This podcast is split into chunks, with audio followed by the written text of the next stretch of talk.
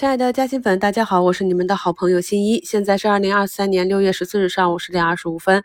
昨天呢，在评论区跟大家讨论了，那么减仓的计划呢是放在这两天执行的，因为是预判咱们这一波的反弹还没有结束。那昨天收盘之后呢，我们的上头啊是放水了。今天早盘实盘分享，标题也写了市场放水，指数测试突破。可以看到，我们的指数呢，昨天收盘站上二十均线之后，今天呢是一个向上跳空的缺口，直接去冲击了上方的一百二十日线啊，三二四七这个位置，然后是一个回落。基本上市场是符合我们的预判的。学习过我们基米团专享会员课程的朋友都知道，我重点看好的几个赛道啊，科技、医药、医美、消费这些啊。那今年上半年，包括就是现在。市场的主要行情就是科技股引领的，所以今年上半年理论上来讲，已经给我们奠定了二零二三年的收益基础。就是喋喋不休的消费类啊。那么近两周呢，我就开始重点反复的去讲很多底部异动的消费啊、医药、医美啊，已经开始慢慢的盘整了。那可以看到。今天呢，连预制菜都有异动啊。我们去看一下个股的图形和它近期的一个经营情况。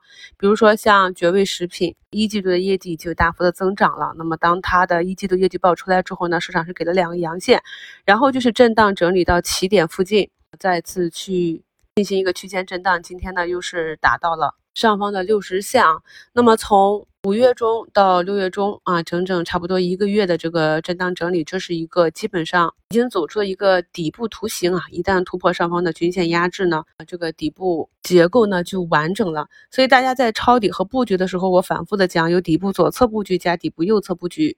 很多朋友呢是心急啊，个股跌下来之后就问我能不能买入，实际上连一个止跌的 K 线组合都没出现。我们去观察市场会发现，市场的高低切换和资金的风格转换，它不是一两天就完成的。除了在过去两年里面，呃，经常是底部微型反转的新能源啊、锂电那块儿，其余的大多数时间呢，都是有一个构建底部结构的过程。今天呢，像医美这里啊，我们可以看到上一次。华东医药啊，艾美克暴动之后，是经过了一段时间的调整。华东医药呢，甚至还走出了一个三十八点三二的一个新低。那么，经过了小阴小阳线往上攀爬呢，今天华东呢和艾美克呢双双走出百分之六的这样一个中阳线。放量的中原线也是基本上确定了一个底部右侧的形成，其他的医美呢也会慢慢的跟上来啊，医药也是一样，已经慢慢的走出止跌了。那么这里面弹性比较好的内镜啊，上一次走出大阳线之后两天的小阴线调整，今天是两个多点的翻红，还有我上周点评的这个底部的，马上就要迎接暑假的消费高峰期的 OK 镜啊，大 OK 镜。上涨二点七七啊，创出一个短期的高点，收复均线。小 OK 镜啊，弹性比较好啊，六八八的我们要重点去看一下。目前是上涨接近四个点啊，是构建了一个底部的震荡区间。那我们关注的这些板块呢，目前就剩下哎疫苗走平，还有这个小血氧仪还是在压缩缺口啊。猪毛啊，上一次跌破四十之后呢，也是非常小的十字震荡整理。大家想一下，像这种两千亿市值的企业龙头啊，这样的走势是不是人为的？这些都是明眼人看得懂的。炒股这件事情呢，就是难者不会，会者不难啊，不要心急啊。我们提前讲了一些好的赛道、好的公司啊，你要持续连贯的、认真的听节目、听课程。当他们跌到机会区，我们关注起来；当他们走出底部结构的时候，我都会讲。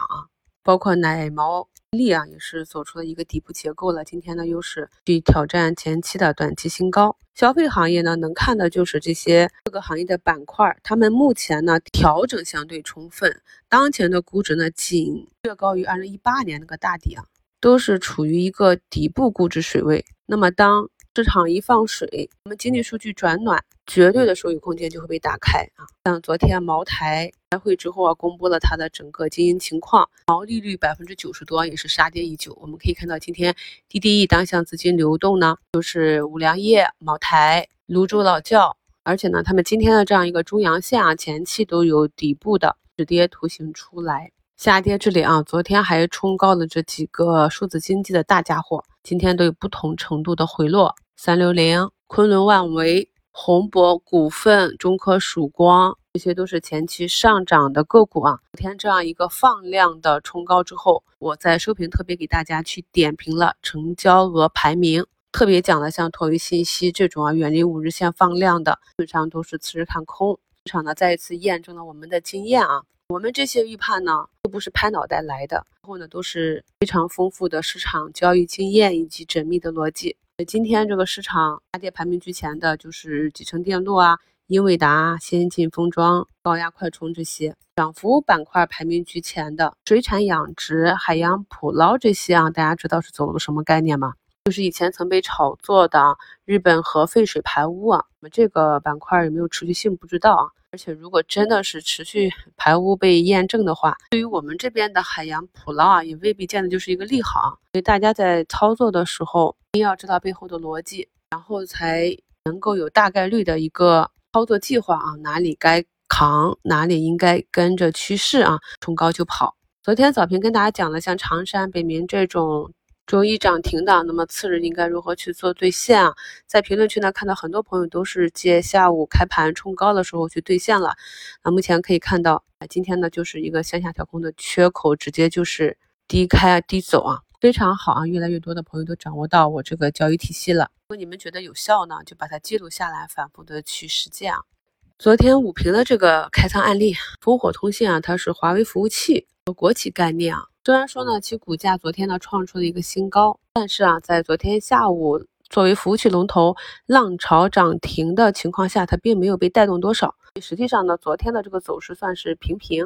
所以今天呢，这样一个竞价的低开呢，我就选择低吸啊，滚动建仓或者滚动持仓看一看，因为有一点成本优势，所以多看一天。然后再决定去留，像这种的开仓呢，基本上可以保证，即便是没有埋伏到大阳线呢，也是可以做到盈利出局的。最近给大家讲的案例比较多啊，都是我近期的实盘案例。我们在当天决定布局之前呢，就要想好出局的计划，然后看完一天的市场之后呢，就应该能够判断出你今天布局的这只个股它的走势是强于你的预期，符合预期还是弱预期。那么次日的交易计划呢，也就出来了。目前市场回落的比较严重啊，小平也跟大家讲了，尽管近期从技术面、从政策面都是利好不断的，但是资金面呢和时间节点还是有确实的利空的。所以这两天呢，大家利用一下市场的这种波动呢，做一下六月下半月啊整体的仓位控制。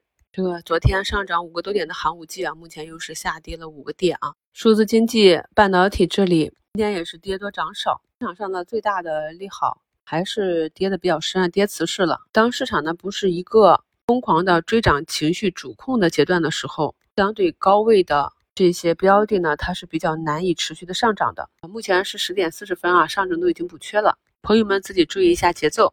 大家下午交易顺利，我们收评再聊。